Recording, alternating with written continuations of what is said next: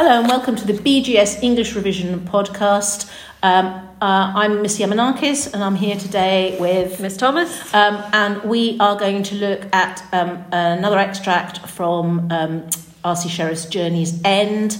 Um, we've already done one um, on Act One, and this is a second one on Act One. And here we are focusing on the extract uh, at the end of Act One, um, where there is a conversation between Stanhope and Osborne, where Stanhope is very drunk and Osborne ends up um, putting him to bed.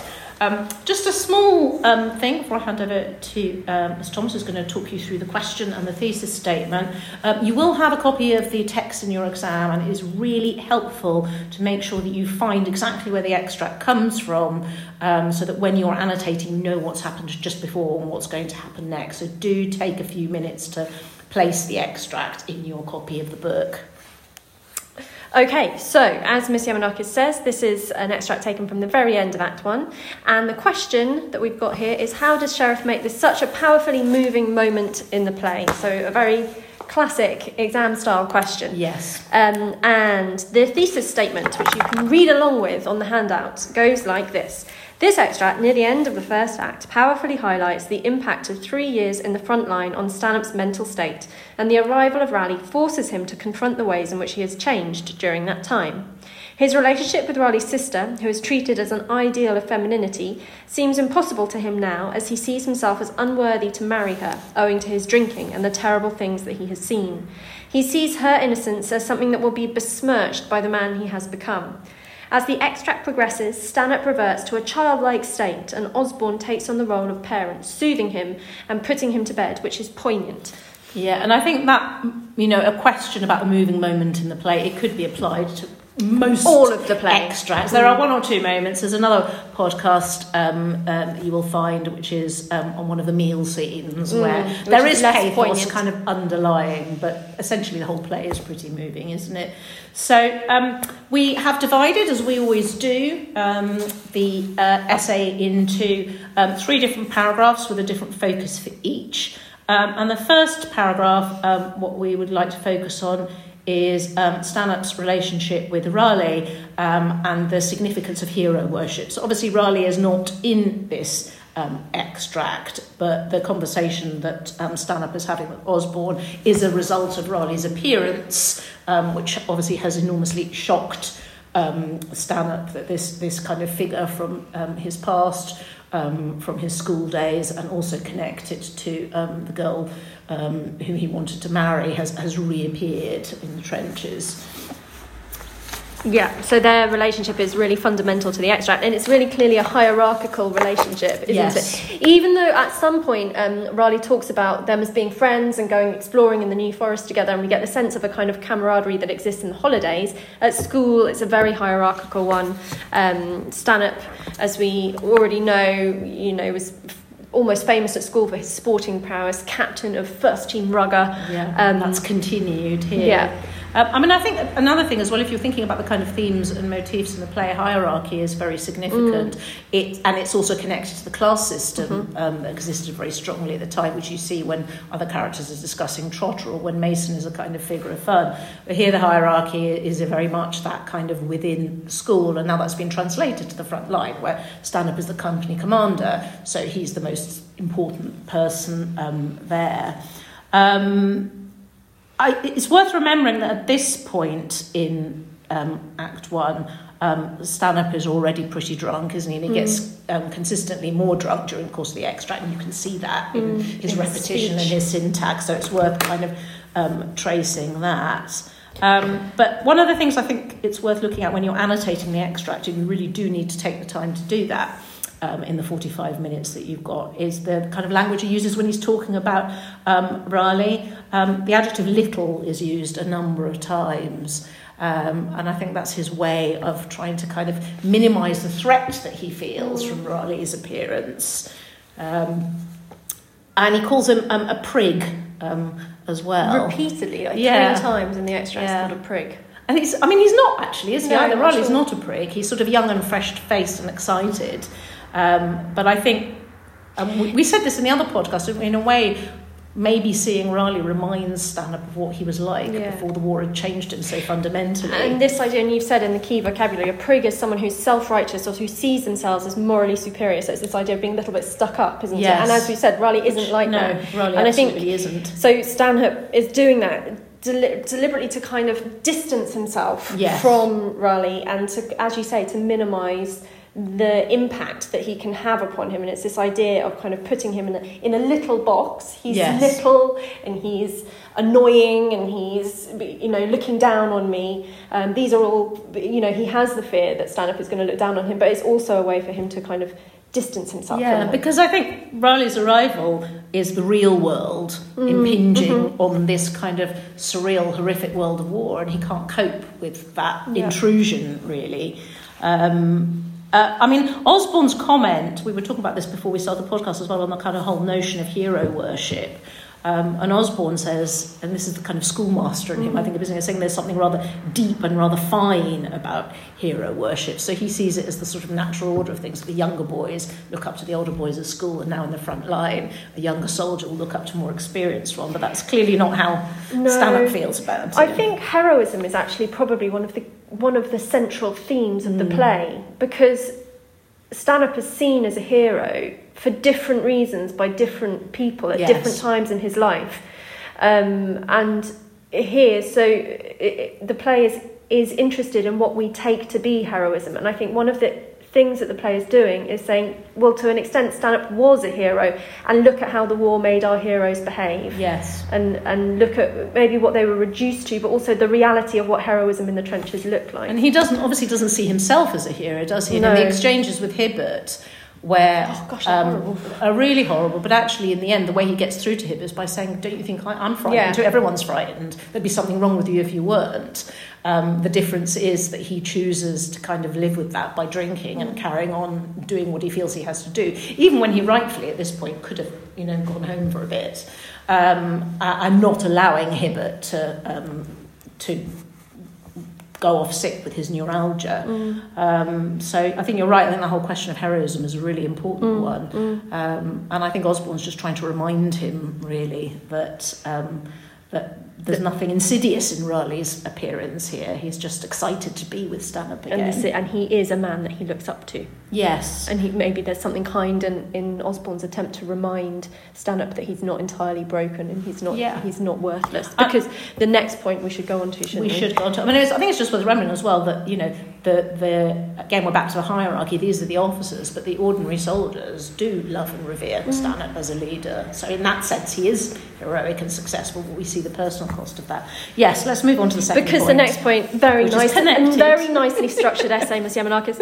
um, is talking about Stanhope's fear and paranoia. So, as you say, Stanhope definitely doesn't perceive himself as heroic in any way, um, and Raleigh functions as a reminder to Stanhope of how far he has fallen, Yes. how diminished he has become by the war, and that is something that he feels very scared and very paranoid about. Yeah. Um, and that comes out quite freely in this extract because he's drunk.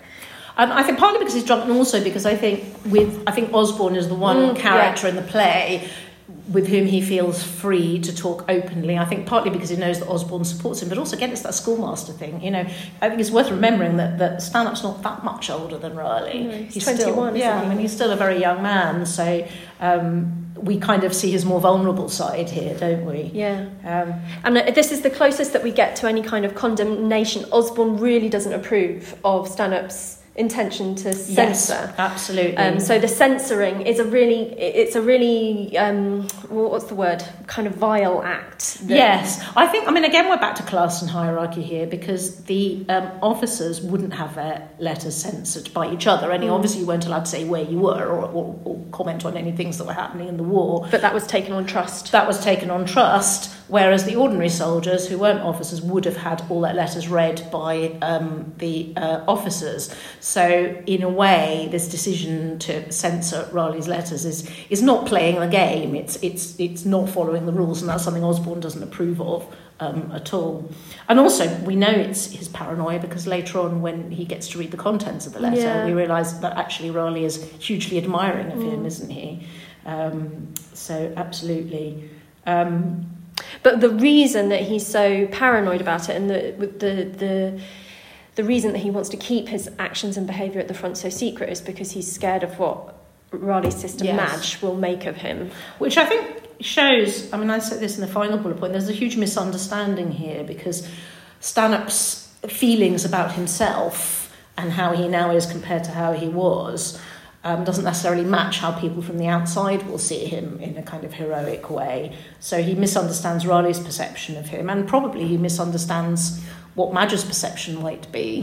Um, I mean, at the beginning, in the opening of the extract, he says that he'd like to live in the open air and get fit because he sees war as having kind of corrupted him completely and he sees himself as not really fit for Yeah, human company of people who haven't been through this with him. this idea that he Um, can go off and kind of heal himself and Yes. be presentable once more, and those images Yeah. of the open air are so contrasting to the to the surroundings that they're in at this point. Yes, which Everything filthy, Filthy, dark, muddy. smelly. And I think it just shows the, the huge isolation that his situation puts him in, and particularly his kind of leadership. That's the thing. You know, again, very young men straight from public school, were put in positions of enormous responsibility. Um, and I think, again, this is where um, we discussed this in the other podcast. You know, Sherriff was someone who fought in the front line himself, and so he's trying really to show his audience what the reality, you know, what the cost of that heroism um, might actually have been. Um, I mean, do you think at this point Stanhope is a, a sympathetic character? How do you think the audience feels about him? I think that when we see his coldness to Raleigh, when we when when Raleigh appears, he I, appears. I think I I don't think we necessarily um, dislike him, but there's I certainly felt a kind of uh, yeah a, a coldness towards Stanhope because Yeah. he creates that coldness. And it juxtaposes, doesn't the way in which Osborne has been trying to kind of make Raleigh feel at home, and in fact everybody else is as well. Whereas Stanhope's immediate reaction is very hostile, isn't Yeah. it? Quite visceral. But I so. think that that's what makes this play interesting is that it's ne- it's you know at times Stanhope is like as we've discussed heroic, admirable, competent, capable, and at times he's cruel and Yeah. unem- unempathetic and um, hostile, and I think that's a very powerful. It, it's this attempt that Sherriff is making to portray the reality of characters in the trenches. I think he's hardest on himself, actually, isn't he? Yeah, he. Um, but I think I, I think you just see the gap that's been created by what the war has done to him, and and Raleigh's sort of fresh-faced youth and optimism.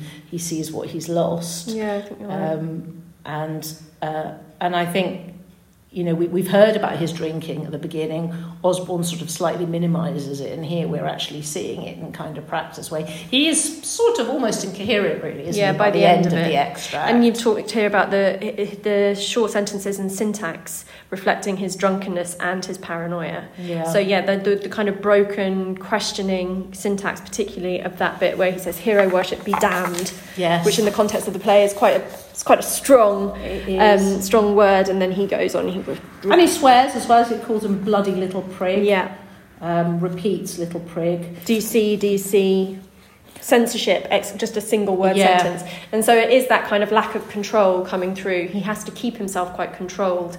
Um, and And there are rhetorical questions in there as well, aren't Mm. there? As well as those kind of quite short, broken sentences. So he's sort of he's he's mostly talking to himself, really, Yeah. isn't he? And I think kind of That that particularly comes across when he says when he, he talks about then we all go west in the big attack and we got those sense um, tenses being mixed up.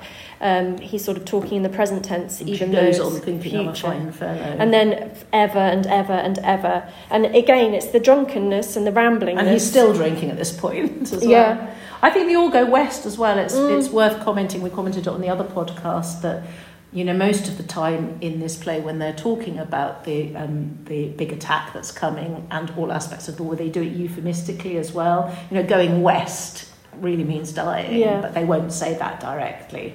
Um, And also, I feel like there's a bit here where he's inviting that, that he almost is saying yes, forever and ever and ever, better to go west forever and ever and ever than to um, disappoint Madge or to be Well, also turn up being something less than the man that he yeah, once was. I think you get a sense from him that he's been damaged so badly by the war that he almost feels that he could never kind of exist he outside. can never come it, back from it. That he can never come back from it, and m- maybe that's part of the reason he stays as well. That he, he can't go back to the real world, and he doesn't want any respite. Mm. And when he takes his when he takes his leave, he doesn't go home. He just goes to Paris or wherever, Mm. you know, and has a high old time drinking. So I think I think that kind of damage that's already been done to him is really is really starkly strong, shown, and that is a very good point in relation to the question because it is powerfully moving. But however, we have one final point to We do. discuss, which is the nature of Osborne and Raleigh's relationship. So, as well as this having this kind of like tragic sense of Stanhope's own regret and almost demise, we've also got the very touching relationship between. Um, that should be Osborne and That Stanhope. should be Osborne and Stanhope. Change that. the, the relationship between Osborne, Osborne and Stanhope, and we've got Osborne being referred to by his nickname of Uncle here. Yes. Um, so it's this idea that he is a kind of um, is the word avuncular, Yes, the word is avuncular. uncle-like. That's the adjective for uncle, isn't it? yeah. Um, Yeah. uh, and the kind of almost paternal role that he has. And we've talked uh, before about his kind of schoolmaster role um, and his authority. Um, I mean, he is in, in, in some ways, he's essentially kind of more authoritative than Stanhope, um, yeah. Stanhope. Stanhope obviously is, is more of a leader and a hero, but Osborne is the kind of measured, steady one who people talk to all the way through the play. I mean, Hardy even says in the very opening of the play, doesn't he, that you Yes. should be you should be in charge of this company. Um, which Osborne disagrees with quite powerfully. And actually, he doesn't perhaps have. I mean, I think maybe what Stanhope as a hero is showing us is well, you need to have that slightly reckless and self destructive Yeah, streak almost to be successful. Whereas Osborne is actually much more measured and kind. He's older as well, and that's important that he is more experienced than you know than Hibbert, than Raleigh, and than um, Stanhope. So Mm. he's he's there really to. Um, He's, he's a kind of sounding board for a lot of the conversations, Mm. isn't he? Um, and here, the kind of like fatherly nature of Stanhope is shown by the act of putting, yes, Os, um, uh, sorry, the Stanhope the fatherly attitude of Osborne is shown when he puts Stanhope to bed. Um, and I mean, he's slightly mocked by Stanhope for this, isn't he, when he talks Mm. about the dustpan and brush and clearing everything up with the little dustpan and brush. But essentially, that is end. Osborne's role, isn't it, in the play? is. He is a kind of dom- almost domestic figure, and he does Yeah. kind of clean things up. He looks after people. He kind of sets them right when they're feeling ill at ease. Yeah, and it's a contrast, really, isn't it, to the way in which Stanhope treats both Raleigh and Hibbert later on, although we do see Stanhope's kind of more tender side later on Mm. um, towards the end of the play. And I mean, yeah, by the end of that extract, Osborne really is treating Stanhope like a baby, isn't he? He's putting him to bed. Mm. And I think, does Stanhope say something about tuck me in? Tuck, Um, dear old uncle, tuck yeah. me up. Osborne fumbles the blankets around Stanhope. Stanhope. And you've and like we're, we're talking here about the the dramatic. So it's important to think as well. We're talking about this as a play Yeah. and the kind of powerful dramatic symbolism of that of Osborne putting the commanding officer into bed. Um, that can be done very vividly and strikingly on stage, and you know. Yeah, and I think I've said in the um, bullet points here that, you know, this is a play where the stage directions are actually very significant. Mm. You'll often get a chunk of stage directions at the beginning, particularly if it's the beginning of a new act, that are to do with the time of day and the light coming in from outside and so on. Um, and it's always worth um, having a look at those. And here um, you can see that gently and firmly are two of the adverbs used by Osborne, gently. kind of taking control of the situation and putting Stanhope to bed. Yeah, Um, tucking him under yeah. the blankets. And I think again, there's a real tenderness there because he knows he knows what it's costing Stanhope, even though he doesn't approve of the censorship of the letters thing. He can see where that comes from. And also, isn't there a, there's a kind of um, poignancy and a, almost a tragedy to the fact that he that Stanhope is in many ways still a boy. As we've said, he's only 21, um, which might seem quite old, but it's very young. And he himself joined fresh out of school. Raleigh Yeah. is a boy here, and this act of putting someone to bed is a reminder of actually in another world, in another life, they still would have been considered very, very young. Yeah, I think I also, I mean, this is a slightly sort of side point, but I mean, in the period that this was written, the kind of schools that um, Osborne, Raleigh, and Stanhope would have gone to, you would have been sent away to boarding school at the age of six or seven.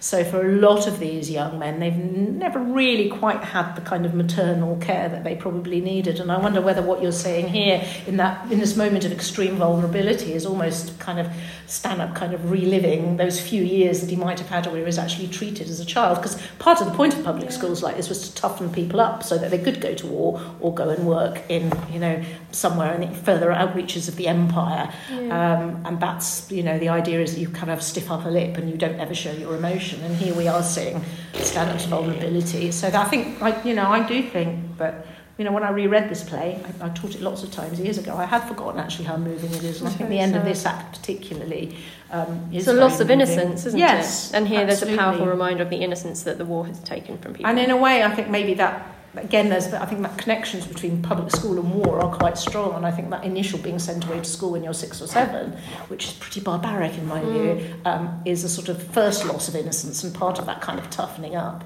And it's almost like this is a sort of extreme apocalyptic version of the same thing, perhaps. Just worth mentioning that last kind of action, which is where just as um, so the last couple of lines of the extract, always good to kind of Yes. look at the very ending of an extract. And this is the end of Act One as well, so Yeah. that makes it even more significant. So Stanhope's um, comment to Osborne, "Kiss me, uncle," um, which we've said both is there's this kind of developed pathos, kind of drawing on the form the previous point about the kind of innocence and the childishness, but also there's it's that other it's the kind of trenches humour as well, Yes. a little bit coming through. Absolutely. And you also notice the very last line is, is yes, I go sleep. Mm. Because he can't, he's speaking Can't. like a child. But also, well, and I think he turns slowly on his side with his face to the earth Yeah. wall. The reminder of the of how close they are to that the earth. Yeah. That's really visceral. I, I think as well when you know I'm sure you'll cover this with your teachers when they're reading the play. I mean, one of the things to remember with this is that you know they're in the front line for six or seven days or whatever it is, and they are the whole of the action of the play takes place within the dugout. Yeah. Was it three, Three days? days. Three days. Um, but they are literally feet away from the barbed wire, no man's land, Mm. and you know a matter of you know a hundred yards away from the German front lines. So actually, I think that's a kind of metaphor, really, isn't it, for the fragility of, of life Mm. and and closeness of death, which could come at any minute, really, during the course of this play. and it is powerfully moving. Just to It reiterate. is. So shall I? Shall we Do you just want to do the I read the conclusion? conclusion? Okay. So um, this extract is very moving as we see Stanhope's vulnerability and what lies beneath the fanatical soldier who's very demanding of all those around him. It emphasises and reveals Osborne's loyalty to him, which we've seen earlier in Act One in the conversation with Hardy, um, and also in the conversation with Raleigh, where he gently tried to prepare him for the changes in Stanhope. This relationship adds greatly to the pathos created by Sherriff. Um, and Stanhope's fear is that he's lost the ability to lead an ordinary life um, is also very moving to the audience.